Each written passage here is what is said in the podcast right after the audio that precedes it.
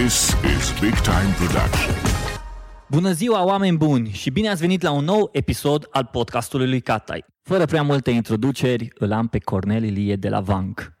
Salutare, salutare. Ce faci, Cornel? Bine, m-am găsit în sfârșit. Ce să fac? Uite, am, acum am ajuns și acum, acum vreo trei ore am ajuns în Cluj, am aterizat uh, Uh, pentru concertul din seara asta la festivalul D O R. Am făcut, am fost la Polivalentă, am făcut probe mm. de sunet, probe de lumini, de ecrane, vizual și așa, și așa mai departe. Și acum am venit să povestim, pentru că și așa am zis noi că de mai demult că trebuie să povestim.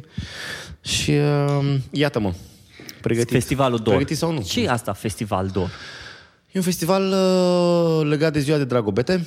Mâine, okay, mâine asta... fiind de Dragobetele. Mâine, da. Mâine, da, este da. Un festival o sută la sută românesc.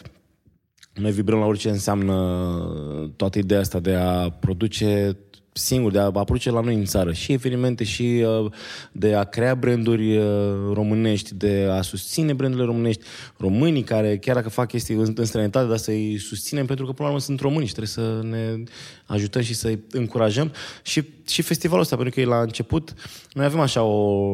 o o tragere să începem lucruri sau să fim acolo în, în momentul în care să încep niște lucruri, la, la primii pași. Uh-huh. Și atunci a picat foarte bine, mai ales că Clujul pentru noi este o piață pe care vrem să o cucerim, pentru că nu este cucerită. Opa. Este Cluj, da, Cluj este, este un este în, în viziunea noastră, în povestea noastră, cum, cum vedem noi lucrurile, este România și Clujul. Clujul trebuie tratat altfel față de celelalte orașe. Nu, voi toți este... bucureșteni ziceți nu, asta. Nu, trebuie tratat, nu, nu, trebuie tratat și față și al, adică trebuie tratat mai mult chiar și decât București, pentru că este deja pentru mine, eu, eu n-am orgolii de astea, că bucureștean, că bănățean, că ardean, habar n-am. București? Eu sunt din București. București, București. O văd, dar de ce mai multe ori este un defect chestia asta. Okay. Uh, dar vrei, nu vrei, Clujul este capital acum. Adică în București doar sunt niște instituții care sunt ale statului și care reprezintă cumva statul. Dar capitala e în Cluj, adică tot ce se întâmplă mai important în momentul ăsta e în Cluj, este reală chestia asta. A devenit oraș turistic chiar și pentru cei din București. Hm. Adică vor să vină în vacanță în, în Cluj, în loc să meargă într-un alt oraș. Păi din, am o grămadă de prieteni care vin, care vin, mă, o să vin la T I F, o să vin la Jazz in the Park, se o să vin la Electric, multe. La Antoz, la... Eu nu prea am auzit buc- clujeni care să zică mă duc în București în concediu. Adică mi-am luat așa un, un mini city break. Băi, cred că nu mai e loc. Nu mai loc în București de nimic și de nimeni. Este o debandadă totală. Uh, și da, într-adevăr, poți să vii o noapte, două, să te distrezi. Apropo de un eveniment care poate apare așa, întâmplător la câțiva ani. Să spunem că vrei să vezi concertul, spun din ultimele întâmplări așa, Queen și uh, Adam Lambert, care a fost în București, ok, ești fan Queen sau ești fan un concert ăsta rar, vii în București și stai eu. O zi, două, te duci prin centrul vechi, te mai plimbi pe Calea Victoriei, habar n-am. Uh, sau a fost Bon Jovi, sau Roger Waters, Robbie Williams. Bun, sunt spectacole care se întâmplă în, în București. Eu cred că o să se mute atenția artiștilor mari dinspre București, spre Cluj, pentru că aveți și stadion și, și sală de spectacol indoor, ceea ce în București nu există. Adică sala Polivalentă de aici este mult, mult peste Polivalentă de la noi. Serios? Și este aproape dublu ca și capacitate. Pe lângă dotări tehnice, e mai nou în primul rând, e mai gândită, mai modern. Sala Polivalentă de la noi este în primul dedicată sportului, uh-huh. Și noi am încercat acolo să o transformăm într-o sală de, de, de spectacol și acolo am ținut producții proprii uh, cu scenotehnică pe care le-am adus noi și am încercat să venim cu uh, inovații de afară și așa uh-huh. mai departe. Dar acum, venind de la Polivalentă de aici, am întâlnit o chestie, am, am întâlnit un sentiment pe care l-am mai trăit foarte de mult uh, printre primele noastre concerte, când intrai pe scenă și ziceai, mamă, ce tare! Deci am intrat așa, când am văzut sala, e prima dată când vine sala Polivalentă. Serios? Aici în Cluj, dar n-am mai fost. Am vrut să vin la Fed Cup, dar n-am ajuns. Uh, și am intrat și am văzut sala, uh, pentru asta te apuci, de fapt, să faci chestia asta cu, cu cântatul. Uh-huh. Să ajungi în astfel de, de sări, în astfel de locuri, să cânti și să, să primești înapoi cumva sau să... Uh, să simți puțin din aura unei trupe mari. Dar în momentul în care cânti acolo, te simți ca o, o trupă mare. Ești, nu ești, asta e o chestiune care nu contează. Uh-huh. Dar tu acolo te simți, uh-huh. mamă, sunt un mare, sunt un mare cântăreț acum, sunt un mare star. Și asta, pe... e, asta e foarte mișto. Adică asta e un sentiment care te și obligă, te și, da, sunt multe de, de Și nu vorbit. Te-a lovit așa uh, exact ce ziceai tu acum. Cred că era sentimentul ăla, bă, bă ce fain e, bă, ce mare e, ce interesant e, ce super e. Și în același timp vreau să mă leg de ce ai zis tu la un moment dat despre Simona Simona Halep, cu teama pentru de succes. Eu, mie mi se pare foarte interesant, venind de la tine, un artist care cântă de peste treizeci de ani, da, nu, să, de vorbești așa, despre subiect, să vorbești despre subiectul ăsta, teama pentru, după succes, teama pentru succes sau teama... Eu cred că există, cred că este, este reală, este, este vizibilă. Uh, unde este cel mai vizibil este, pentru că cel mai vizibil și cel mai uh, instantaneu este un succes în în sport. E un meci de fotbal, l-ai, l-ai, l-ai câștigat, ok, e la tenis, ai câștigat meciul, bun, ai câștigat o, o medalie, bun. Um, cred că avem undeva, și dacă te uiți în istoria meciurilor importante ale sportivilor români, în competiții, de foarte multe ori e, e echivalentă cu aia, că ne necăm ca țiganul la mal. Mm. Dar pentru, exact acolo când ești la un pas de a face o mare performanță, e o teamă reală. Un psiholog cred că poate să explice asta foarte ușor și foarte, și foarte concret. În uh, momentul în care începi să spui întrebări, oh, de dacă o să câștig, dacă fac performanța, și de, deodată spui o, o presiune pe tine, cum, mamă, ce, ce succes o să ai tu, cum o să te vadă lumea, cum o să mm-hmm. fii tu, cum o să te schimbe, cum o să te, te privească lumea. Eu sunt convins că, apropo de că am spus chestia asta despre Simona la finala de la Melbourne, când ea, deși conducea în setul trei, conducea cu patru trei, făcuse break-ul, urma să, să servească, eu acolo cred că s-a, s-a pierdut meciul. Când Wozniaki a, a cerut pauză medicală, deși e evident pentru toată lumea că nu avea nevoie, a fost o chestiune tactică, dar în momentul ăla Simona a avut timp să-și pună întrebări. Întrebări. Și a pus să-și pună întrebări. Aoleu. Nu, cre- nu, nu știu dacă ea este un om foarte puternic psihic sau nu, eu încerc să îmi imaginez. Dar cam, crezi cam, că cam. E o chestie de mentalitatea a, a românului care merge și pedalează și, și, și mână toată treaba asta și la un moment dat ajunge, și, ajunge într-o linie, ai de capul meu unde sunt.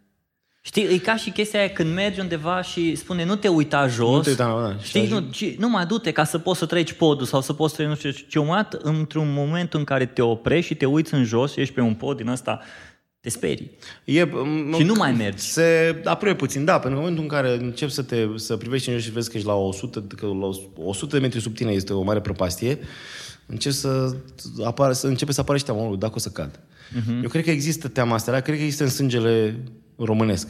Cred că uh-huh. face parte din celulele noastre, din istoria noastră, din... Uh, cred că cei care performează și sunt într-adevăr câștigători, printre care și uh, Simona. Și printre care toți cei care își depășesc uh, condiția, nu neapărat că trebuie să fie locul întâi undeva, uh-huh. sau trebuie să câștige nu știu ce premiu. Uh-huh. Sunt foarte mulți care, care își depășesc uh, condiția și care se bat uh, umăr la umăr cu niște oameni pe domenii care în străinătate se investește foarte mult și la noi deloc. Ca de sunt, exemplu. Sunt, pe, uite, tenisul e, un, e unul dintre ele, I T-ul e unul dintre ele, în care la, adică, ca, de fapt, cred că orice industrie de la noi, uh-huh. cred că nu e niciuna susținută așa cum trebuie. Uh-huh. Și totuși sunt oameni care performează. Și toți sunt oameni care se duc și își găsesc de lucru foarte bine afară și se bat umăr la umăr cu unii care au fost educați cum trebuie acolo, au fost, au fost sprijiniți, s-au băgat bani în ei, s-au băgat bani în sistemul care să-i, să-i, să-i împingă. Uh-huh. Și totuși noi avem o, un talent nativ și o creativitate care compensează probabil toate lipsurile astea pe care, bă, le avem și o să le avem în continuare, pentru că din păcate, uite, și ce se întâmplă acum, nu e nimeni sprijinit. Adică zi-mi o industrie de la noi care este sprijinită să facă treabă. Nici măcar agricultura care spunea că, mamă, România, grânarul Europei, exact. Nici măcar asta nu mai e. Nu, deci nu știu ce putem să mai să producem noi și să fie susținut atât de, băi, nu ne, nu ne atingem de, mm-hmm. de chestia asta pentru că trebuie să producă. Mm-hmm. Nu cred că există la noi așa ceva. Adică la noi tot e, o, e un haos peste tot și o debandadă și cred că nu există... Uh, problema, cred că, la, la nivel de vârfuri, nu există manageri. Și există oameni puși... Așa, întâmplător. Te referi la manager ca om manager care să conducă sau, care să gestioneze. Sau mai degrabă te duci la un lider care să zică, bă, ăsta e un lider care poate să conducă, să managiuiască, să pună alți lideri, să crească alți Băi, lideri. Mă gândesc puțin la da. chestia asta cu lideri. Voi, voi ăștia, să, nu, să, să, să spun așa în felul următor, tu, de exemplu, ești în industria de entertainment, de mm. muzică, de, din nou, peste treizeci de ani. Nu, acum, hai să stai, stai, stai, stai, stai să lămurim asta. Acum treizeci de ani m-am întâlnit cu Nicu, bateristul trupei, la, în clasa de, de muzică. Atunci dar, ați început. Atunci am început, da, dar atunci nu exista nu, entertainment în România. Exista, da. Existau programe culturale. Hai, hai, să, hai să zicem atunci de câți ani ești. Uh, hai să zicem din nouăzeci și nouă, așa validat cel mai ok, okay, deci aproape douăzeci, aproape douăzeci de ani. Ai văzut? Zicem. Da. Voi, oameni care sunteți și care aveți uh, oportunitatea de a influența oamenii, de a influența tinerii, de a influența noua generație, crezi că asta ar putea să fie... Tu, cu siguranță, ai văzut o grămadă de oameni, o grămadă de tineri cu potențial extraordinar de mult, mai ales acum că ești și uh, implicat în Românii au talent și ai fost în caravană. Mm. Și asta mi se pare foarte interesant să te gândești, tu ca și un, unul dintre lideri în industrie, să zici, ok, trebuie să creștem alți lideri. Pentru că noi, dacă nu creștem oameni care să vină după noi și care să... Um, știi cum e la țară? Să are pământul ăla pe care noi l-am muncit, pământul ăla o să rămână bătătorii și nimeni nu-l mai face. Și crezi că asta se întâmplă și astăzi în România? Nu numai că nu avem manageri, dar nu s-au crescut manageri și lideri care să conducă țara. Păi, odată trebuie luat așa. România, România are șefi, nu are lideri. Sunt foarte mulți șefi, dar lideri extrem de, okay. de puțini. Pe lângă asta, cred că este o mare prăpastie la generația douăzeci...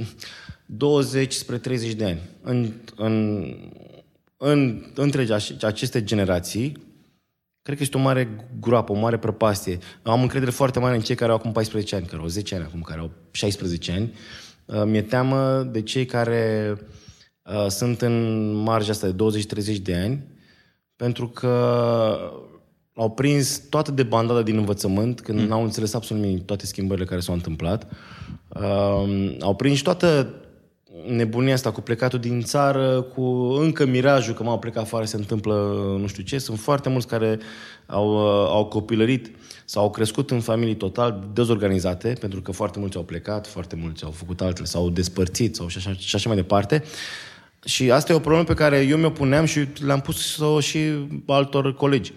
În momentul ăsta, dacă e să iei niște oameni din industrie, artiști cunoscuți, care apar la, la televizor, să iei, uite, fii atent, vreau să vorbești unor, unor tineri și să-i inspiri, să-i motivezi. Habar n-am, fără temă, spune-le ceva.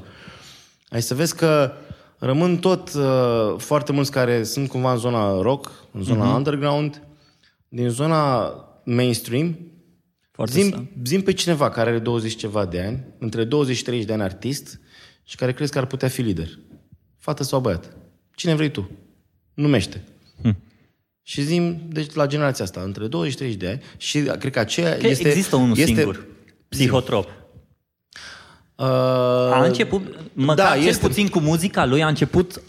Poate că a avut o strategie diferită, foarte, foarte bun proiect. În zona de hip-hop e mai ușor de găsit, pentru că oamenii scriu textele din anumite motivații, nu pentru succes. Da. Nu pentru a fi populari. Okay. Și acolo poate, poate mai găsești. Nu știu că, cât de credibili sunt pentru alți oameni, pentru că, na, iarăși, uh-huh. oamenii reacționează la nume cunoscute mai bine decât la, bă, uh-huh. la cine e psihotrop. Adică exact. o, o să fie mulți care o să întrebe chestia asta. Mie îmi place foarte mult. Uh-huh. Îmi place, eu am și, adică eu la mine, în lumea mea acolo, am dat share la tot ce făceai, la tot. La ce mi-a plăcut, am dat share, pentru că eu cred în chestia asta, să dai uh-huh. mai, mai departe. Dacă auzi de unul că e mișto sau îți place, arătă-le și altora. Uh-huh. Fără, mamă, dar nu că ce o să fii, că publicul, că ah. nu. Mea, Bun. competiție, deci eu cred că, e, cred că este o groapă, cred că e o, o, o prăpastie, o generație care n-a învățat mai nimic.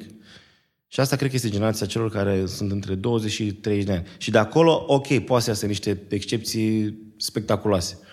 Dar marea masă, cred că are mari probleme de adaptare. Și cred că este o mare frustrare acolo. Hmm. Și uh, știi, noi am fost, nu știu câți ani ai tu, eu am trecut între de... Tre- ai trecut de treizeci. Ești ok? Cu câteva luni. Știi, știi chestia aia? Era generația cu cheia la gât. Da. Și mai este și generația de care spuneam, care e cu, cu, cu cuțitul la os. Ah. Pentru că sunt... Oamenii... Generațiile aia nu, s-a, nu i s-a oferit nimic. Uh-huh. Nimic. Și au venit pe fondul în care părinții veneau din, trăiți din comunism, cu niște reflexe de gândire și de mentalități care nu mai au nicio legătură cu ceea ce se întâmplă acum. Uh, cred că e o generație zombie acolo. Asta cu generația X, Z, nu știu ce, Y, așa, cred că asta ne e, place e, să le dăm nume, da, e, da, da. E generația Z, dacă vrei să spui așa. Dar am foarte mare încredere în cei care au până în optsprezece ani, să spun așa, să delimitez ca vârstă, dar cei care, în zona asta, paisprezece, cincisprezece, zece ani, sunt alte specii. Ai văzut în da, drumul ăsta al tău oameni, cunoscut, acum i-am... în caravana asta cu, pe care ai avut-o vara asta? Și asta. Am, am văzut, uite, acolo iar am, am identificat aceeași, același păcat. Și tema de succes, dar și oameni care uh, s-au prins că n-au nimic de pierdut și puși acolo pe o, o scenă, se, se transformau și deveneau mai buni decât erau. Mm. Dar asta, știi unde e succesul că, uh, show-ului? Este că oamenii vor să fie ascultați. Și vin acolo să spună povestea lor, de fapt. Sunt cei pe care nu-i vezi, cei care nu trec, care nu ajung în scenă acolo, vin cu niște povești. E foarte greu să treacă toți oamenii prin fața ta și spun, ei vin să spună un of. Vin să, e ca și cum, băi, în momentul ăsta voi sunteți barmanul sau taximetristul care trebuie să-i spun povestea mea pentru că n-are cine să mă audă. Voi sunteți, de fapt, psihologul meu. E, da, deci sunt foarte mulți care vin acolo doar să se descarce. Și să spună o poveste și să spună nou și cineva să-i audă și cineva să-i compătimească sau cineva să-i încurajeze. Cineva... Foarte mulți. Crede-mă, foarte mulți. Au fost zile și momente în care erai puțin așa, te gândeai, băi, cum treci peste chestia asta sau cum, cum, cum, cum trec oamenii ăștia peste, peste poveștile astea și totuși supraviețuiești, totuși luptă. Hmm. E, e foarte mult curaj în ce fac oamenii acolo, că vin și se afișează pentru cei mai mulți. Ziua este cea mai importantă zi din viața lor. Hmm. Pentru că vin acolo și speră că se schimbă viața lor cumva. Speră că pa- cei patru din juriu sau cei care am noi în caravană le vor spune ceva care le va schimba viața. Ai simțit o responsabilitate așa pe umerii tăi când ai început să realizezi chestia asta? Cu oamenii vin acolo să vă spună problemele, oamenii vin acolo să fie ascultați și cu siguranță pe umerii tăi au căzut, au căzut o responsabilitate. Nu numai să îl duci pe om pe scenă și să îl ajuți să-și pregătească piesa sau așa mai departe, dar poate și după aia. Cred că tu mai degrabă ai avut o responsabilitate mult mai mare. Nu vreau acum să diminuez responsabilitatea celorlalți, dar așa cum povestești tu acum, mi se pare un lucru foarte greu ce ai făcut tu. Bine, eu nu, nu eram eu singur acolo. Da. Eram, ok, cu echipa de, de producție, eram vreo patru-cinci persoane care stăm și... vedeam toate momentele care, tre- uh-huh. care treceau prin față, ne sfătuiam, ne știam din priviri, ceea ce... Se, ști, sunt și foarte mulți care vin acolo, n-au niciun talent săracii, uh-huh. dar ei trăiesc cu impresia că au, pentru că le-au spus cei te apropiați, du-te, că tu ai talent, că poate, că poate și tu, că poate și tu. Și vin oamenii și sunt... Sunt, știi, sunt, sunt mai multe, cum să spun, sunt mai multe divizii. Uh-huh. Sunt cei foarte talentași care îi vezi din ochi. Ta- talentul eu cred că îl vezi în privire. Uh-huh. Deci omul ăla vine cu o încredere în el, o încredere în, știe cine este, știe ce poate să facă, chiar dacă nu este uh, desăvârșită uh, creația lui or, sau uh, performance-ul ăla. Dar îl simți. simți. Îl simți de când intră, are, are o aură anume. Uh, sunt cei care vin împinși de către alții și nu vor să fie acolo, dar vin. Și cred că mai sunt și cei care uh, vor să spună povestea. Nu, nu se așteaptă la nimic. Doar vin acolo, intră într-o cameră în care nu iau de absolut nimeni, altcineva, adică ni, niciun cunoscut, că în România mai e și teama asta. Ce o să zică vecinul, dar ce o să zică ăla, mm. dar ce o să zică ăla dacă mă aude, dar ce o să, dacă află asta. Și de aici derivă foarte multe păcate ale societății noastre. Ce zice lumea dacă Unu, mă duc la cel psiholog, mai mare, da. da, asta nu, cel mai mare este cel cu violența domestică. Foarte multe femei care acceptă chestia asta pentru că le teamă de ce o să zică lumea. Mm. Rușinea pe care o, o trăiesc ele. Și eu, asta e un mare păcat și sper să, sper să trecem peste chestia asta și să, ca femeile să înțeleagă că nu e nicio rușine. Că e mai, cum, e mai grav să rămâi în povestea aia. Bun, să nu, să nu deviezi. Și um, printre ăștia, cei, cei care vin deși nu vor să fie acolo, sunt foarte mulți copii. Mm. Și aici iarăși este complicat, pentru că vin niște copii care de fapt sunt îndepărtați de la plăcerea de a face ceva, de a cânta, de a dansa, de a juca, pentru că vin împinși de părinți sau de profesori care îi spun du-te, du-te, du-te acolo, du-te acolo și fă chestia asta și vin, și vin, cu, și vin cu niște uh, acțiuni care odată nu sunt pentru vârsta lor, se vede că nu le place, se vede că nu le face plăcere, dar sunt acolo pentru că i-a împins cineva de la spate. Și îi vezi că fac un număr de două, trei minute și sunt cei mai fericiți când pleacă. Nu sunt fericiți când fac ceva acolo, când dau un act, când performează ceva. Nu, și mi-am fericit pentru că am scăpat și în sfârșit pot să mă, pot să mă, să mă joc.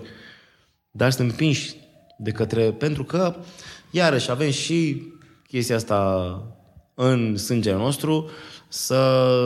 Ce nu am știut noi sau nu am putut să facem, să-i punem pe alții să facă. Mm. Și să transformăm, știi, de, uh, eșecurile noastre, să încărcăm pe alții cu ele. E multă. Cred că, uh, cred că poporul român este, un, este cel mai bun caz de psihologie. Pentru că avem atâtea lucruri mișto și atâtea lucruri defecte, încât uh, putem să acoperim toată gama uh, civilizației lumii și să o regăsim în poporul român. E un fel de mol al genelor, al A D N-urilor. Așa îmi pare mie. Că zici, ce vrei tu? E un bazar ăsta, zi, genetic. În drumul tău și în toată cariera asta ta muzicală, vreau să vorbim puțin despre documentarul pe care vreți să-l faceți, dar mie mi se pare că în momentul în care o trupă alege, ok, ne trebuie să facem un documentar, înseamnă că are o poveste de zis.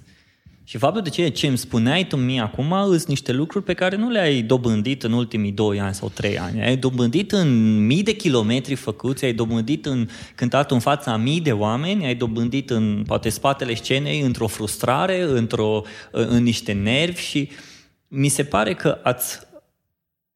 Eram și curios și m-am gândit, bă, zic, din punct de vedere strategic, ca și marketing, e foarte ok. Deci e super bine. Mai ales acum treaba asta de a-ți documenta toată cariera ta și așa mai departe și să le lași oamenilor că foarte ușor iei telefonul pe alții, ai făcut o filmare, l-ai pus pe YouTube și gata. Nu trebuie să arate super perfect, dar trebuie să fii constant și trebuie să prezinți și știm cu toții strategiile astea.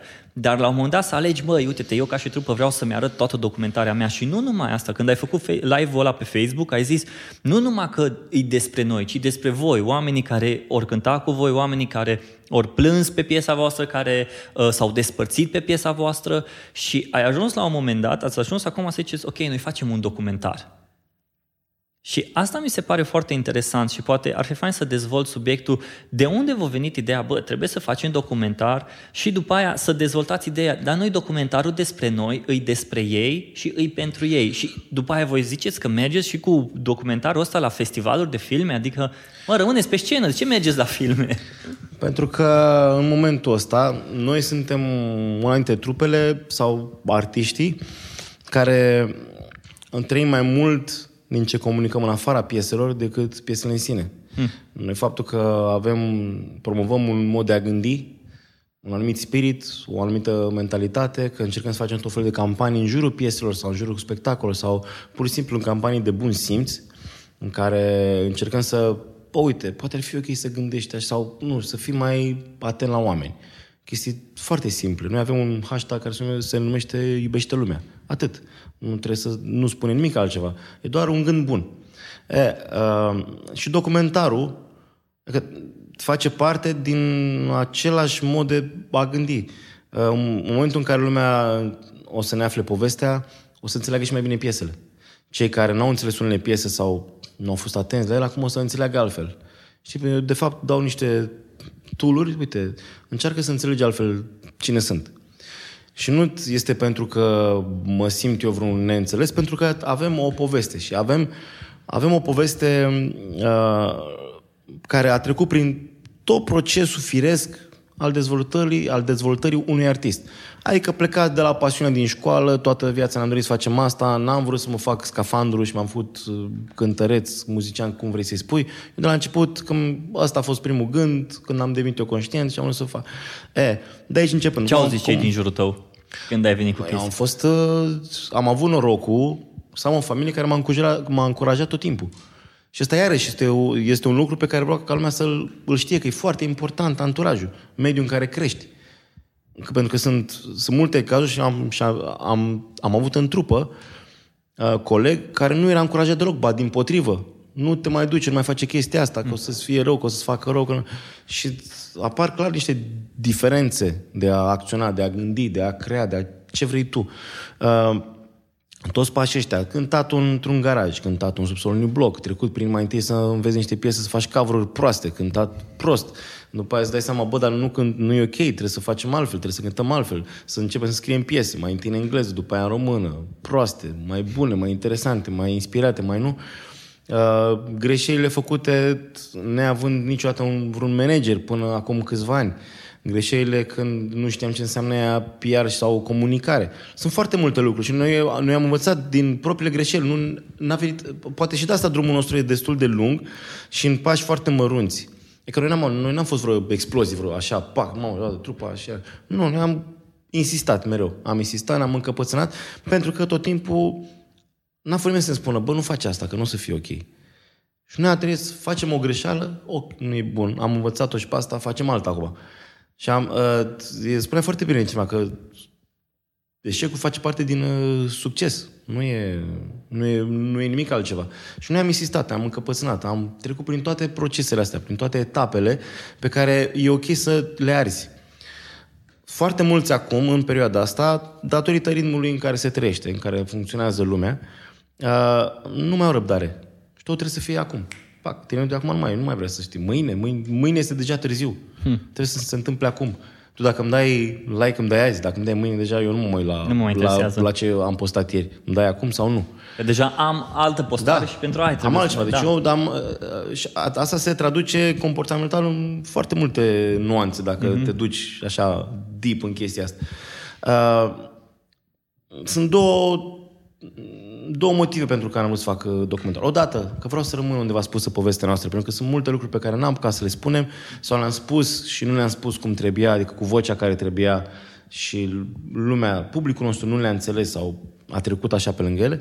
Vreau ca copiii mei să știe care a fost povestea noastră. Vreau să spun lucruri pe care, știi, cele mai frumoase povești sunt ale pe care nu le pot spune. Pentru că îl deranjez pe al, dar ce să zic? Da. E, în documentare aici spun niște lucruri pe care le aveam pe suflet despre anumite momente în cariera noastră în care unii oameni, bă, nu au fost ok. Nu au fost ok, adică nu că spun eu, obiectiv vorbind, uh-huh. și spun lucrurile astea acolo.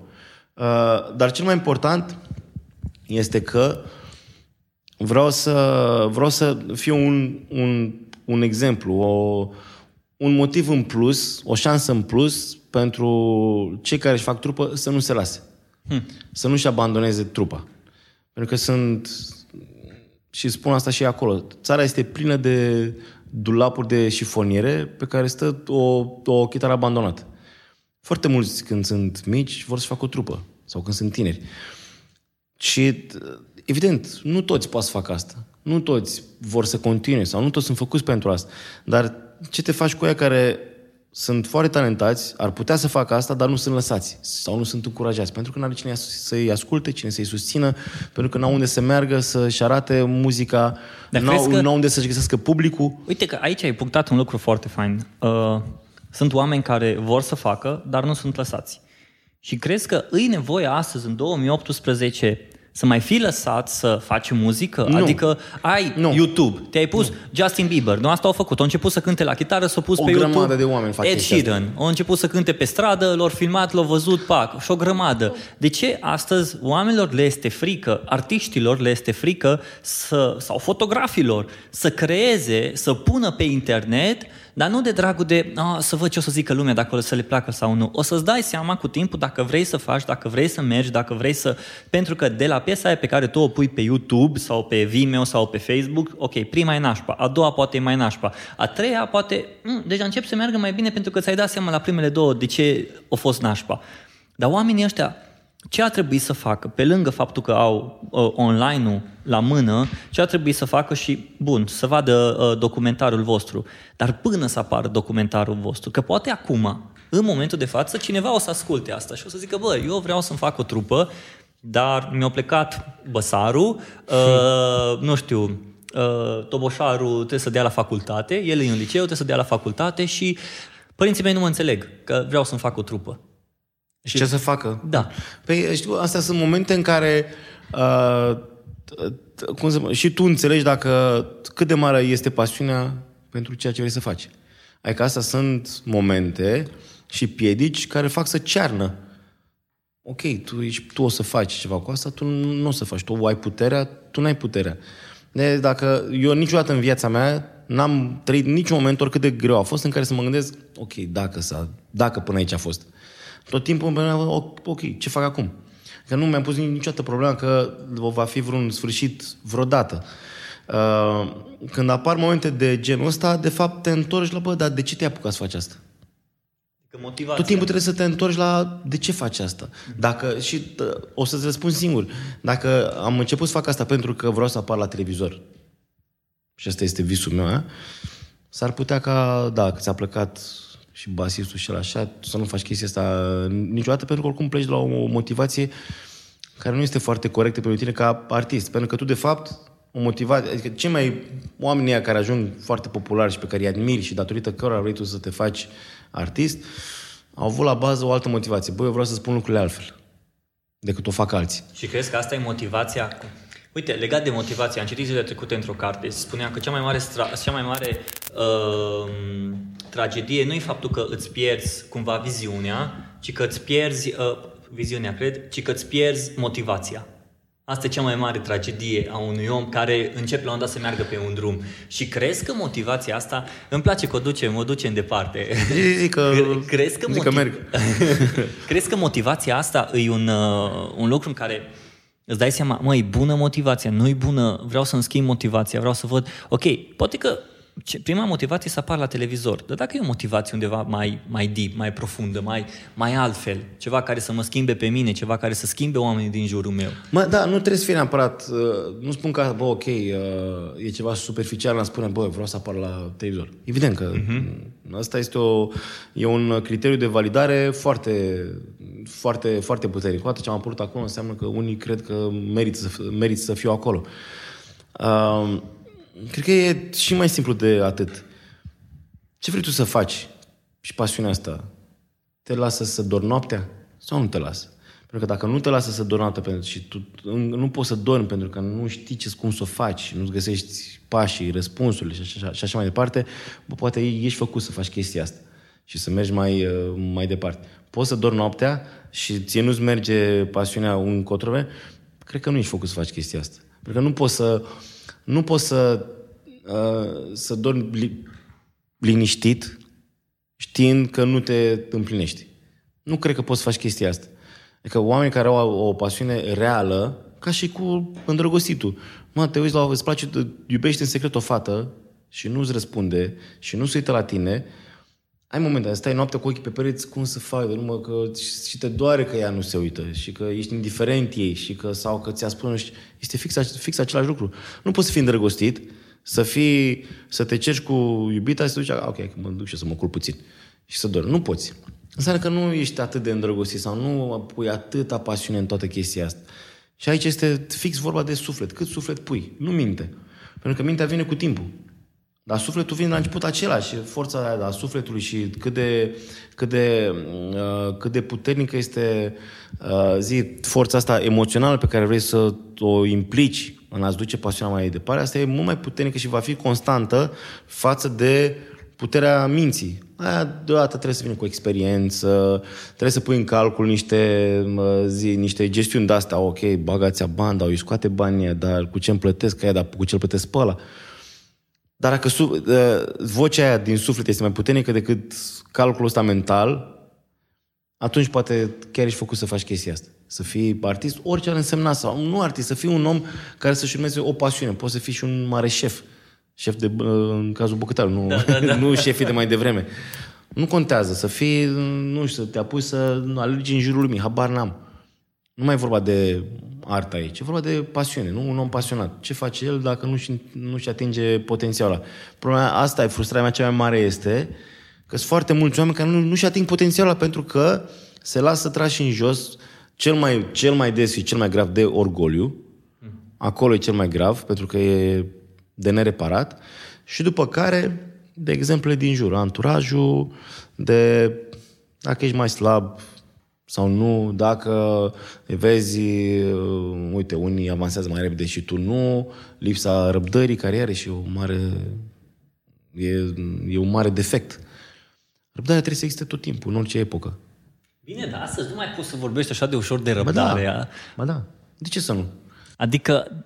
Toate lucrurile se întâmplă, toate lucr- da, dar toate lucrurile se întâmplă atât de repede și deja trebuie să te miști rapid și nu mai poți să ai răbdarea aia în care, ok, construiesc, mai pun o cărămidă, mai pun o cărămidă, mai pun o cărămidă. Ai pus, vorbim acum din nou strategic, ai pus uh, videoclipul ăla pe YouTube.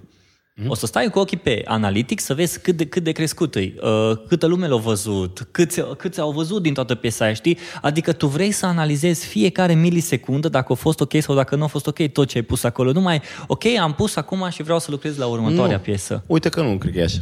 Okay. Eu, eu, eu postez la moment, știu atunci sau simt, este, există o vibrație, o energie a comentariilor, a implicării oamenilor în ceea ce postezi tu acolo, dacă vorbim strict de zona asta de, mm-hmm. de online, care nu trebuie să... Uh, tu simți dacă a mers bine. După aia tu te uiți la cifre doar ca să înveți ceva din ele. Dar nu să, să-ți dovedească dacă a mers bine sau nu. Ci doar să... Ok. Uh, știi dacă a, dacă a prins. Mm-hmm. Nu că asta e. Bă, a prins, a devenit o chestie virală, mm-hmm. a reacționat lumea... Uh, Știi asta, simți, vezi cum se, cum se duce mai, mai departe. Da, după aia, la rece, ok, iei niște insight-uri și vezi. Dar unde prinzi, de ce, când, momentele bune. Din aia să înveți ca data viitoare să poate să aplici tehnic ce ai învățat cu o, o postare în urmă. Dar nu cred că tu o să simți, bă, nu prea a mers chestia asta bine și după aia să te uiți la insight-uri așa, a, bă, stai mă că a mers bine. Și o să schimbi. Uh-huh. Nu poți să te minți. Uh-huh. Tu știi dacă a funcționat. După aia sunt cifre, care ok, e clar că trebuie de cifre, adică online-ul fără cifre nu poți să faci nimic cu el. Și, cred și nu poți așa, să-l folosești, dar... Cred că așa e și în muzică, ok, pui piesa respectivă și poate e ascultată, poate nu e ascultată, te uiți la insight-urile exact, astea. Exact, nu, scuze-mă puțin, mult, este exact aceea, e echivalentul view-urilor, uh, cât de vizualizat e, câte like-uri, minciună cap-coadă. Nu contează. Nu contează. Deci, na, nu văd de ce este demența asta după vizualizări. Câte vizualizări are? Nu, adică nu știu la ce aduce. Nici măcar să spui că, băi, te îmbogățești și nu știu câți bani faci. A, poate sunt unii care fac foarte mulți bani. Habar n-am. Poate ăsta e un criteriu. Dar altfel, nu este deloc un barometru al succesului. Nu e. Și ți-o demonstrez la noi în teritoriu, în România, nu este un barometru. Hmm. Sunt atât de multe contradicții legate de cifre, de câți follower are cineva, de, câți, de câte like-uri are o, o pagină și ce se întâmplă în realitate, când, când iese pe ușă. Și până de... la urmă, asta îți spune, ok, ai să zicem șapte milioane de like-uri pe Facebook și te cheamă cineva să cânti. Umpli sala aia. Din aia șapte milioane, să zice, nu o să aduci șapte milioane, dar măcar o sută de mii aduci, că până exact. La urmă acolo nu. Se rezolvă. Nu, uite, noi avem pagină de trei sute treizeci de mii. Pentru Pavanc. Asta înseamnă cam care ar fi media unui uh, engagement real, așa. Cam care ar trebui să fie? Să zici că pe, un... pe online? Da, pe online. Spui că e din aia trei sute treizeci de mii.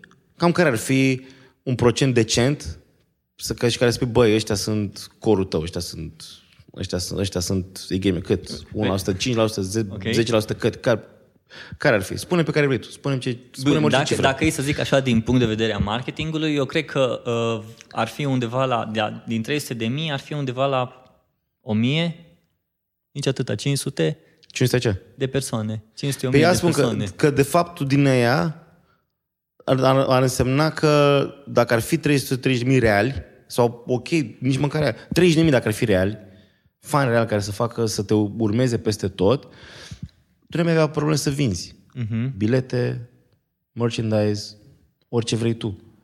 Diferența între uh, paginile de artist sau de business, de brand din România cu cele de afară este că uh, numărul de fani care sunt pe o pagină este foarte departe de cel real. Da. Eu am văzut artiști în străinătate extraordinar de buni, cu zece mii de like-uri, de like-uri pe pagină și m-am mirat, imposibil, n-are cum să aibă zece mii ăștia.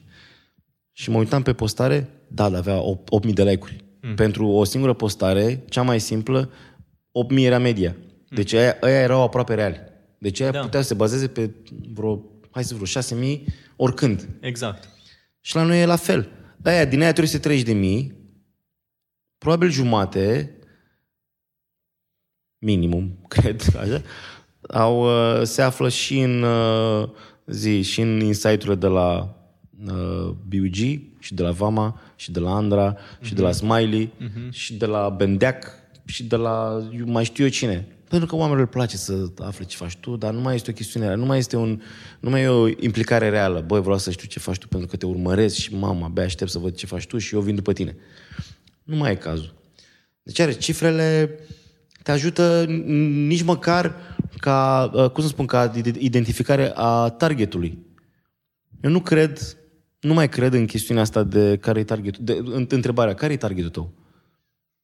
Ziceai la un moment dat nu, în... Nu, nu mai cred asta, zicea, pentru că nu mai ziceați, e valabilă. Ziceați voi la un moment dat, scuză că te întrerup, la un moment dat în uh, interviu când ai fost la Chinezu, brandul lui Chinezu. Da. Și au zis la, a, că am fost la concert acolo, bă, dar erau și tineri, și în vârstă, și tu ai zis, mă, dar exact, asta e că sunt ăia tineri care cresc cu noi și uh, vin și vin la concertele noastre, sunt ăia în vârstă care poate au fost la un concert, dar ai trimis pe ăia tineri, adică muzica voastră îi, cumva, îi foarte... împingeți, îi foarte largă. E o dinamică foarte ciudată la publicul care vine la, la concerte. Pe lângă asta, noi suntem o trupă care comunicăm și avem toată comunicarea cea mai puternică în online. Mm-hmm. Noi nu suntem o trupă care suntem mereu pe radio. Putem să fim din când în când. Nu suntem o trupă care suntem la, la T V. Tot așa. Din când în când. Deci mediul în care comunicăm cel mai bine este online. Asta înseamnă că eu concurez, nu concurez cu un alt artist. Eu concurez cu Ninsoarea, concurez cu Pisica. Da, cu meciul României, cu o poză cu o cafea, cu nu știu ce măcel de nu știu unde, cu politică. Eu nu mai, deci eu, eu nu mai, eu și de fapt toată lumea. Pentru că toți tindem la share și like, pentru că e o dovadă reală a, deci s-a dus, s-a mai, a mai plecat uh-huh. undeva uh, zi, uh, contentul meu. Uh-huh. De fapt, tu te bați cu lumea, tu te bați cu viața. Concurența ta e viața. Tot ce postează ceilalți oameni. Nu mai, eu nu mai e nicio legătură cu uh, mamă, cine e trupa cu care te bați tu? Nu e. E faptul că ninge în martie, că plouă foarte tare și nu te aștept să plouă și tot felul de chestii astea în care, nu știu, un autobuz care nu știu ce a pățit, cu nu știu ce primărie și așa mai departe. Orice concurează cu ce faci tu. Și tu, de fapt, trebuie să fii tot timpul, să încerci să fii mai interesant decât lucrurile simple. Și cum crezi că artiștii pot să fie... Uite, asta e o chestie foarte... Mi-ai dat de gândit. Cornel, îmi dai de gândit astăzi. Ai temă pentru acasă, așa. Să-i faci pe art... să... Cum pot artiștii astăzi, sau orice creator de conținut, să fie interesant ca lumea să, uh, să-l placă, sau să o placă, prin faptul că pune conținut atât de relevant încât bate competiția, Ninsoarea, Pisica și așa mai departe. Păi, cel mai puternic trebuie să fie autenticitate. Pentru că, măcar, ok, tu nu poți să măsori ce succes va avea sau ce impact va avea ceea ce faci tu. Adică nu poți să, dacă îți pui întrebarea, o, trebuie să fiu interesant, hai, hai să fiu interesant. Hai să fiu interesant. Cum faci să fiu interesant? Nu știu. Deci, oricum nu știu la ce să te aștepți. Măcar să o faci făcând ce-ți place și, fă, bă, și măcar uh-huh. spunând un adevăr despre tine, care nu știu cum pică. Poate mm. nu interesează pe nimeni sau poate pentru alții este wow, ce mi-a ce a spus ăsta, trebuie să afle toată lumea ce ai sala. Mm-hmm.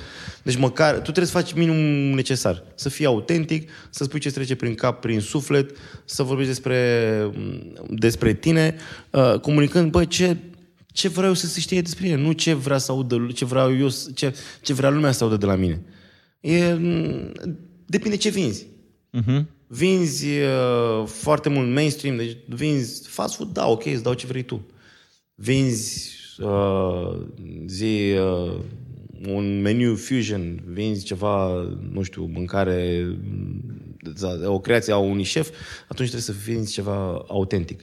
Pentru că, na, piesa pe care o lansăm noi, acum este, da, este un burger foarte bun, în, adică în... Uh, analogie este un burger al nu știu cărui șef. Sau este nu știu ce model de, uh-huh. de, de uh-huh. mașină. Uh, deci măcar asta poți să faci. Tu poți, datoria ta este să fii autentic. Pentru că dacă, nu ești, dacă ești artist, ar trebui să fii autentic. Dacă nu, cred că ai un drum foarte scurt. Pentru că la un moment dat lumea se va prinde că o minți. Crezi că artiștii în ziua de azi, uh, și vorbim despre autenticitate, mai de mult se povestea despre, uh, pe scenă sunt un fel, în afara scenei sunt un alt fel. Snoop Dogg spunea într-un documentar foarte mișto, uh, el uh, a făcut ceva ligă în asta de fotbal și spunea, mă, a, așa, mult, așa. Da, da, da, da. E uh, pe Netflix e documentarul uh-huh. respectiv. Și spunea, mă, pe scenă îs Snoop Dogg, fumez marihuana, nu știu ce. Aici îs cu copiii ăștia, strig pe ei, îi duc la școală, îs un fel de tată pentru ei, îs antrenorul lor. Sunt două lucruri care se combat. Bun, dar astăzi, astăzi crezi că artiștii din România, hai să vorbim la nivel de România, nu înțeleg chestia asta de autenticitate și atunci cumva se pierd, bă, ce, ce îs pe scenă, îs și în afara scenei sau mă, nu, dacă eu sunt Cornel de la Vunk pe scenă, sunt Cornel de la Vunk și în afara scenei, sunt Cornel de la Vunk care mă duc la magazin să cumpăr pâine. Și aici poate să fie cumva cu două tăișuri. Dacă mă, mă consider o, o anumită vedetă pe scenă, atunci o să mă consider o anumită vedetă și când stau la coadă și ar trebui să, mi se, să mă lase lumea în da. față. Sau dacă sunt în stare să stau la coadă și sunt în stare să cumpăr o pâine și să spun mulțumesc frumos și să iau ea douăzeci de bani, că e normal să îi iei sau să-i lași, și așa o să fii și pe scenă. Uh, ziare, sunt uh, variante. Um, în primul rând, cei care se suie pe scenă, și asta încerc să spun de câte ori se poate sau oricui se poate, bă, nu este doar un privilegiu. Este și, vine și cu o responsabilitate. Clar. Pentru că, fără să vrei, poți, poți să influențezi niște oameni. Uh-huh. Să facă ceva sau să spună ceva. În momentul ăla, tu trebuie să fii conștient că poți să devii un exemplu, mai ales pentru niște copii, care n-au, poate n-au discernământul să aleagă foarte bine ce e bun și ce nu e bun. Și doar pentru că tu spui o chestie, până să o, o, o ia de bună. Și aici depinde, știi, cum dai tu informația. Eu cred că trebuie să fii om. Și dacă vrei să te bagi în față la coadă doar pentru că apar la televizor, bă, nu ești, nu ești uman, nu e ok, că n-are nicio legătură cu artisticăra aia, n-are nicio legătură cu uh, talentul tău, cu o chestiune de obraz. Bă, poți să te bagi în fața omului, că asta în față poți să fii oricine. Nu, adică asta nu mai ține de carieră, nu mai ține de P R, nu mai ține de strategie, de nimic. Ține de cum ai fost crescut. Deci a, e, a, nici nu prea poți să o schimbi chestia asta. Um, Poți să fii, uite, cum ai dat exemplu de Snoop Dogg, să, să, te, să pară că te dedublezi, dar să nu fie, adică să nu fie niciunul dintre uh, rolurile pe care le are acolo, să nu fie fals. Adică eu sunt convins că el e autentic și foarte puternic și credibil și atunci când e pe scenă și când se implică în povestea aia. Pentru că iarăși e o chestie umană, bă, pot să am mai multe preocupări, pot să fiu mai, pot să fiu minim un om, pot să fiu un minim, să am o personalitate care să se regăsească în mai multe lucruri. Sunt, mie mi-ar plăcea foarte mult să fiu un jucător de tenis. Nu pot, dar mă duc și joc cât pot eu de mult și sunt foarte credibil în ce fac acolo și îmi pun pasiune. Asta nu înseamnă că dacă aparent se bat cap în cap muzica și tenisul, nu poate să fie, să aibă loc ambele în viața mea. Sunt un tătic foarte bun, fericit și care mă implic și n-are nicio legătură, iarăși, cu niciuna din astea două zi, două declinări. Că sunt, mă sui pe scenă acolo și cânt, sau că mă duc la, și sunt speaker undeva, sau că după aia mă și joc tenis. Poți să fii în multe feluri, dar să te regăsești în toate lucrurile astea, să nu fii, uh, cum să spun, să nu, um, să nu te, să nu te transformi în cineva cu care tu nu poți vorbi. Mm. Tu însuți. Eu pot să vorbesc cu mine despre toate laturile astea. Și pot să mă... Și vreau mai mult de la mine tot timpul. Și caut să văd, bă, cum să fac eu să fiu și mai bun și pe partea aia, și pe partea aia, și pe partea aia, și pe partea asta. Problema la artiștii din România este că nu-și dau seama, bă, că trebuie să aibă un respect față de jobul lor, în primul rând, față de pasiunea lor. Sunt foarte mulți care nu au respectul ăsta. Deci se suie pe scenă și habar n-au de ce sunt acolo. Se suie și tratează chestia asta ca pe o... Fai, sunt lumina reflectoarelor, mi se cuvine locul ăsta aici. Mm. Dar ei nu au respect față de chestia asta și o tratează cu întârzieri la spectacol, cu întârzieri la probe, cu un felul în care tratează contractele, cum le încalcă. Faptul că nu interesează contractele și ce scrie acolo. Adică sunt niște nuanțe când ai coborât treptele ale, ale scenei. Lumea artistică nu e atât de educată. Educată la modul ori, da, bună ziua, bună ziua, ok. Dar nu e educată în, în spiritul ăsta. Bă, ce înseamnă să fii artist, de fapt? Și care? Că dacă e să faci așa un zoom out, bă, ce înseamnă chestia asta? Că iarăși e o diferență între entertainer și artist. E, putem umbla și aici cât vrei tu. Dar sunt prea mulți la noi care se pe scenă și nu au respect pentru ei, pentru ce fac ei acolo. Și asta se vede. Și asta se vede mai ales în timp. Poate nu o vezi acum pe loc, pentru că persoana are un, un anumit succes și se pare că e ok, e foarte bun, mamă, ce tare e ăla, că așa. Dar hai să vezi că în timp toată, toată polarea se, se dă jos. Și probabil nu că... Ce, ce e cel mai rău pentru un artist nu este să cadă. Este să fie, să, să fie în ochii lui oamenilor indiferent. Nici nu mai contezi. Mm. Nici nu mai știi ce, ce a făcut. Să pare că, a, aș uita că a fost ăla. Nu că te-am uitat, bă, nu mai... Am uitat de ăla, de tot. Adică, bă, știi că ca în, tot, tot ca în dragoste. Când o persoană ți-e indiferentă total, înseamnă că ai trecut. Știi, get over it. Mm-hmm.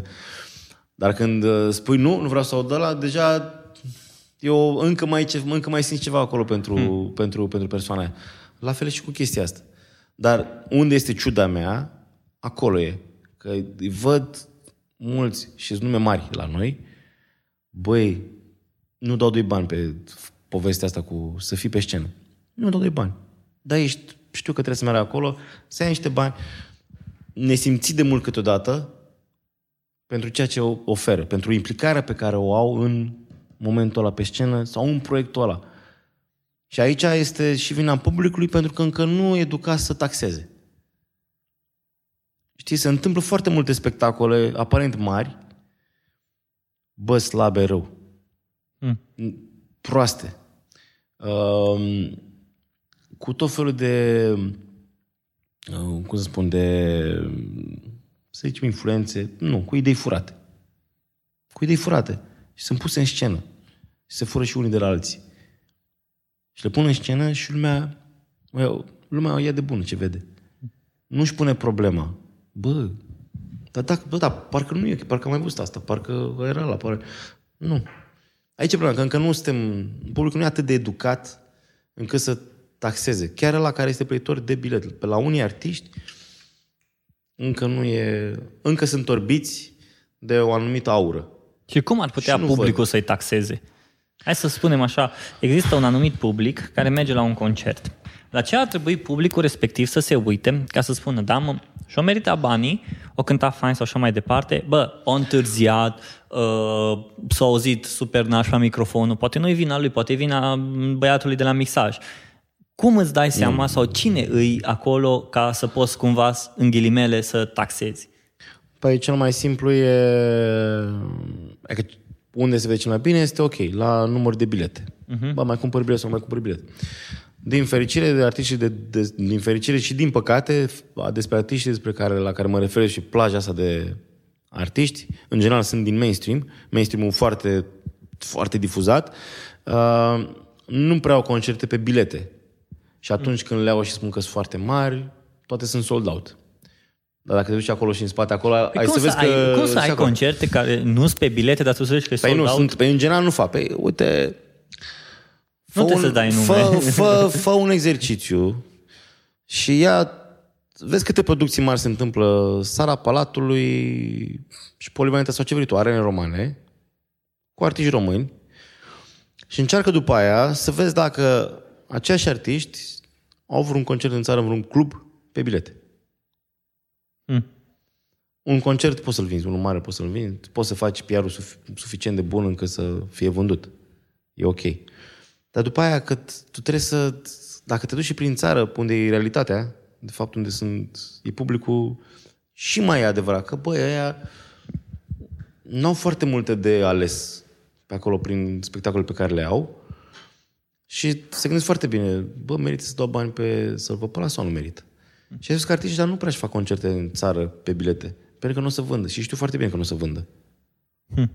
Și, în schimb, sunt artiști foarte mulți care au concerte doar prin țară sau spectacole, că aici includem și stand-up comedy, dacă vrei.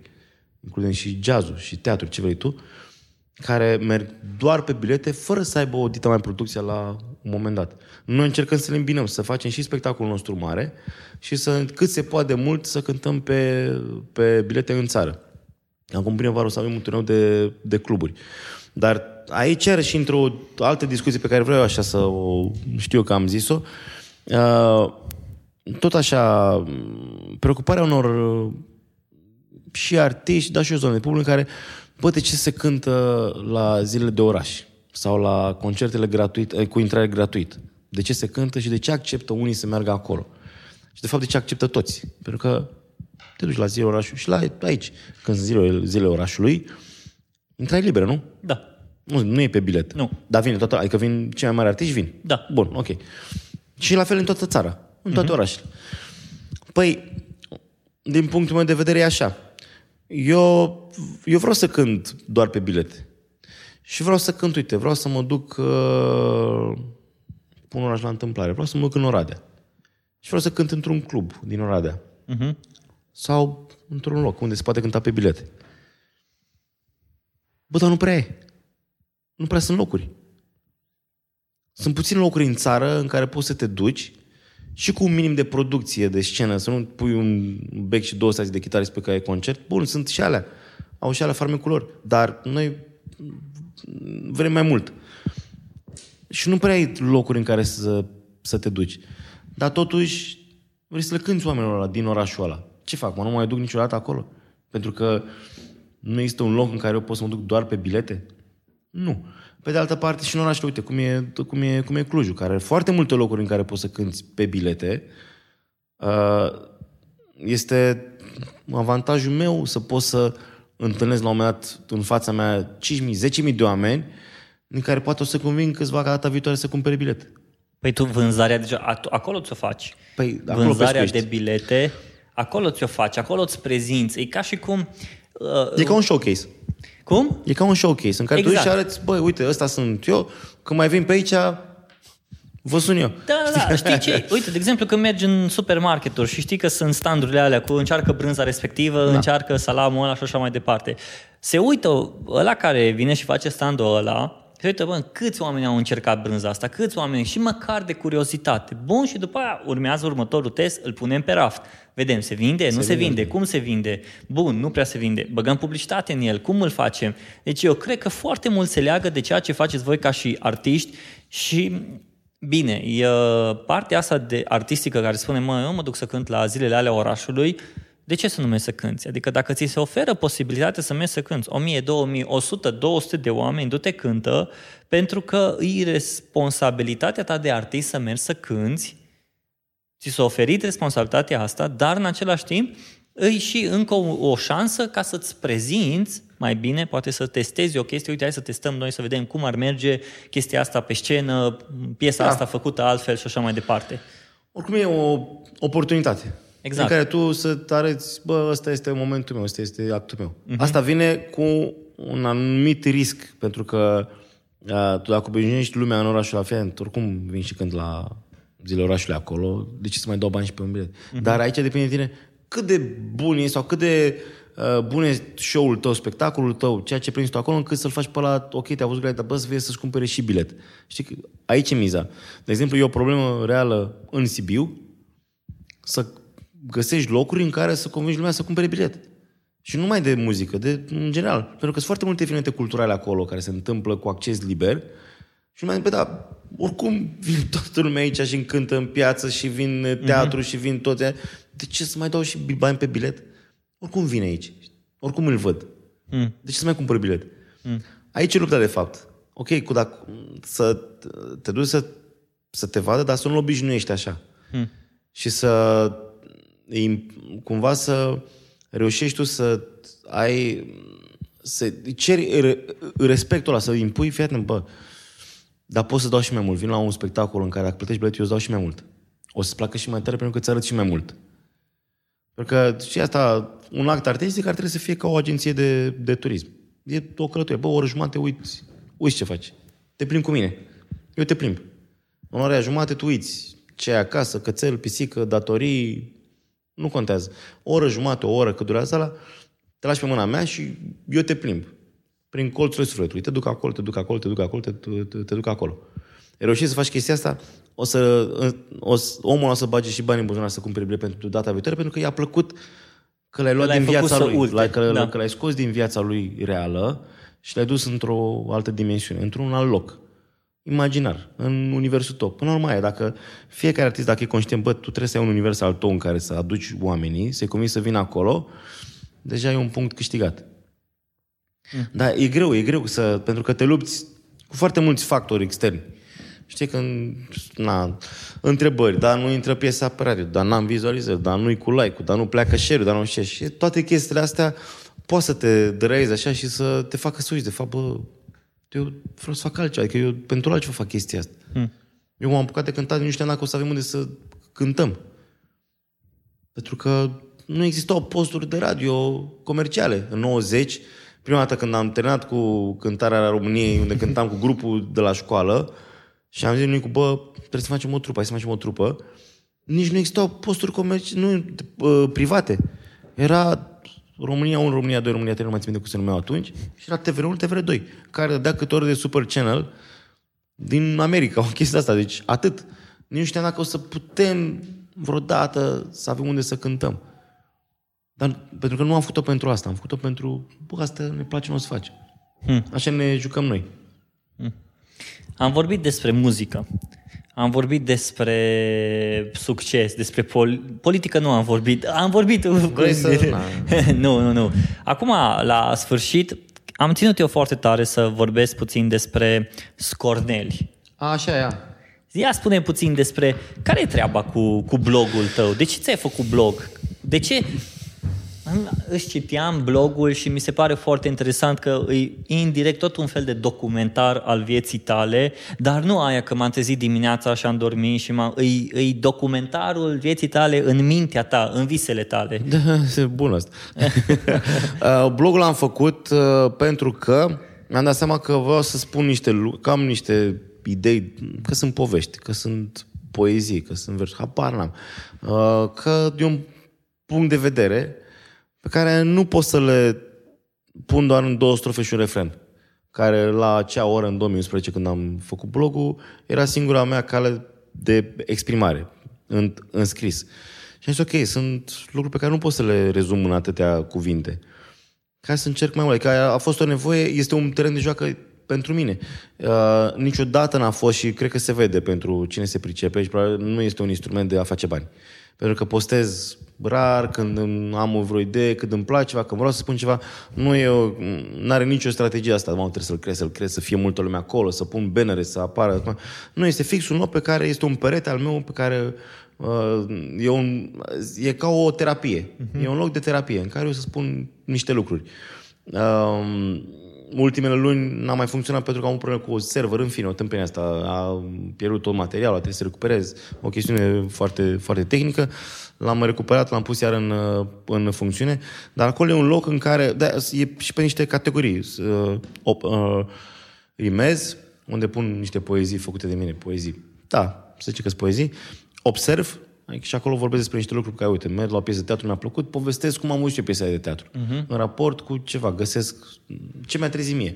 Uh, ce mai mai e un soi de jurnal de concerte, în conjurnalul lumii, pentru că a plecat de la un turneu acustic pe care l-am avut în douăzeci și șase de orașe și în fiecare seară scriam despre ce am făcut în acea... În Puteai an, să scrii în fiecare în acea... seară, după concert. Băi, nebun, deci când la un moment dat de ce dracu m-a pus să fac chestia asta, m-am băgat în asta, că nu mai, nu mai, nu mai voiam să mă trez dimineața, pentru că scriam de cel mai multe ori dimineața, a doua zi dimineață. Și tot timpul trebuia să mă trez puțin mai devreme decât se trezeau ceilalți ca să scriu... Să poți să scrii. Pe de altă parte era mișto că, iarăși, acum că mă uit în spate, uit, am uitat de niște lucruri, dar citind, aule, am și uitat de chestia aia, că a fost aia, s-a întâmplat aia. Că... Și pe lângă asta te face, știind că trebuie să fac asta, mă ținea foarte atent. Uh-huh. Să fiu atent la niște amănunte de care să mă pot lega, pe care să le pun cap la cap și să creez o, o poveste despre fiecare oraș. Nu tot timpul ai de spus uh-huh. o poveste acolo. Dar dacă ești puțin atent, o să, o, o să găsești mereu ceva de care să te poți uh-huh. lega și care să, de fapt, să pornească o, o, o poveste. Deci blocul ăla, Scornel, de-aia se și numește Scornel.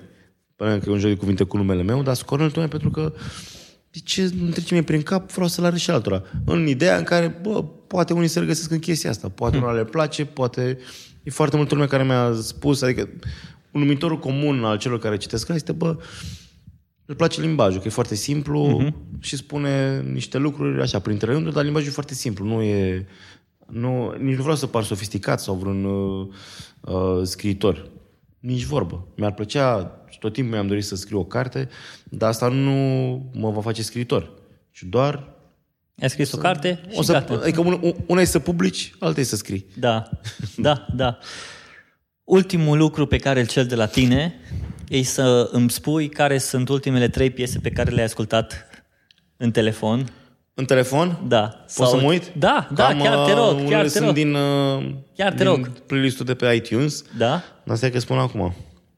Uh, ultima pe care am văzut, nu știu cum se cheamă trupa, a fost să verific un album, o, o trupă, niște nemți, Pascow se numește, sau Pascow, nu știu cum se citește. Cum scrie? Uite așa. P-A-S-C-O-W. Asta e că nu știu dacă este, pare și ceva polonez, o ceho, nu știu ce, Smells Like Twin Spirit. Și este un album ușor spre punk, grunge punk, în fel. Adică mi s-a părut interesant și am dat din, din întâmplare. Uh, ce am mai ascultat? Și, a, și două piese din uh, două musicaluri. Pentru că îmi place foarte mult, îmi plac foarte mult musicalurile și uh, tot timpul îmi descarc coloane sonore, uh-huh. adică spectacolele de, de musicaluri. Și este o piesă din uh, The Book of Mormon, care este un musical senzațional, extraordinar de bun. Și mai, este, mai sunt cele din uh, Jesus Christ Superstar și acolo uh, fluctuez între a asculta o piesă din acel musical și încă unul din uh, School of Rock. Hmm. Da, deci cam asta, nu nimic uh, foarte la zi. Adică verific tot timpul playlist-ul din iTunes cu mm-hmm. muzică nouă și văd ce se mai întâmplă acolo uh, și văd, uh, adică doar așa să văd, ok, e ceva ce îmi strânește curiozitatea sau nu. Mm-hmm. Dar uh, nu prea, nu mi se pare foarte bună muzica ultimilor ani. Nu? Greu de găsit ceva care să te, uh, bă, să te facă să evadezi. Să o asculți de plăcere, nu de nevoie. Foarte greu. Adică pentru mine, pentru mine e foarte greu. Ca să evadezi? Um, ce spuneam, ori din zona de musicaluri, ori uh, foarte multă muzică clasică, muzică, da, orice înseamnă uh-huh. Rachmaninov, Beethoven, Chopin și tot coloanele sonore scrise spre muzică clasică. Beatles întotdeauna mă întorc la chestia asta, Queen, uh, Robbie Williams foarte mult, iarăși că îmi place, David Bowie, uh-huh. întotdeauna. Și mai încerc să mai găsesc piese românești care să mă fac așa, să, care să fie ușor excepții de la ce se cântă în general. Și am, am găsit acum, am găsit. Am văzut un artist foarte mișto, Guz, sau Gaz, Guz? nu știu cum se numește, Guz, da, este, cred că e din Moldova. Foarte mișto. E o mm-hmm. combinație de hip-hop cu pop, foarte mișto. Da. Deci am vorbit despre muzică, am dus-o la nivel de artiști și acum cred că ar trebui să te las că tu vrei să mergi să mănânci.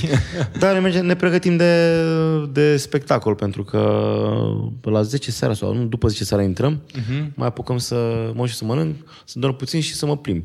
Și bine, suntem, e vineri seară, vreau să văd ediția a doua din România au talent, pentru că nici nu știu ce se întâmplă în seara asta și sunt curios, pentru că azi e o ediție în care se difuzează foarte multe momente de, uh-huh. de muzică din, din caravan și din show și sunt curios care intră azi.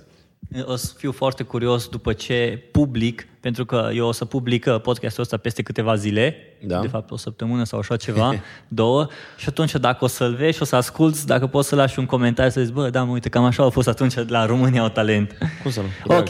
Cornel, lumea unde te găsește pe internet? Pe internet, Facebook, Cornel Ilie, Instagram, Cornel Ilie oficial, trupa Vunk pe Facebook și deocamdată, și Cornel, cornelilie punct ro, adică e blogul, dar...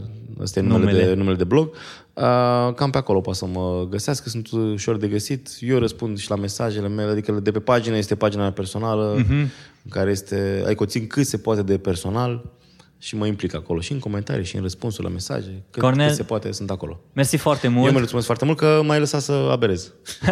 Oameni buni, pe Cornel știți unde îl găsiți, pe mine știți unde mă găsiți. Vă mulțumesc frumos că ați ascultat încă o dată podcastul lui Catay și dacă nu vă cer foarte mult, dacă stați pe iTunes, lăsați un review, un comentariu sau măcar un mă, faci o treabă bună sau nu faci o treabă bună. Să aveți o zi, o seară, o dimineață frumoasă.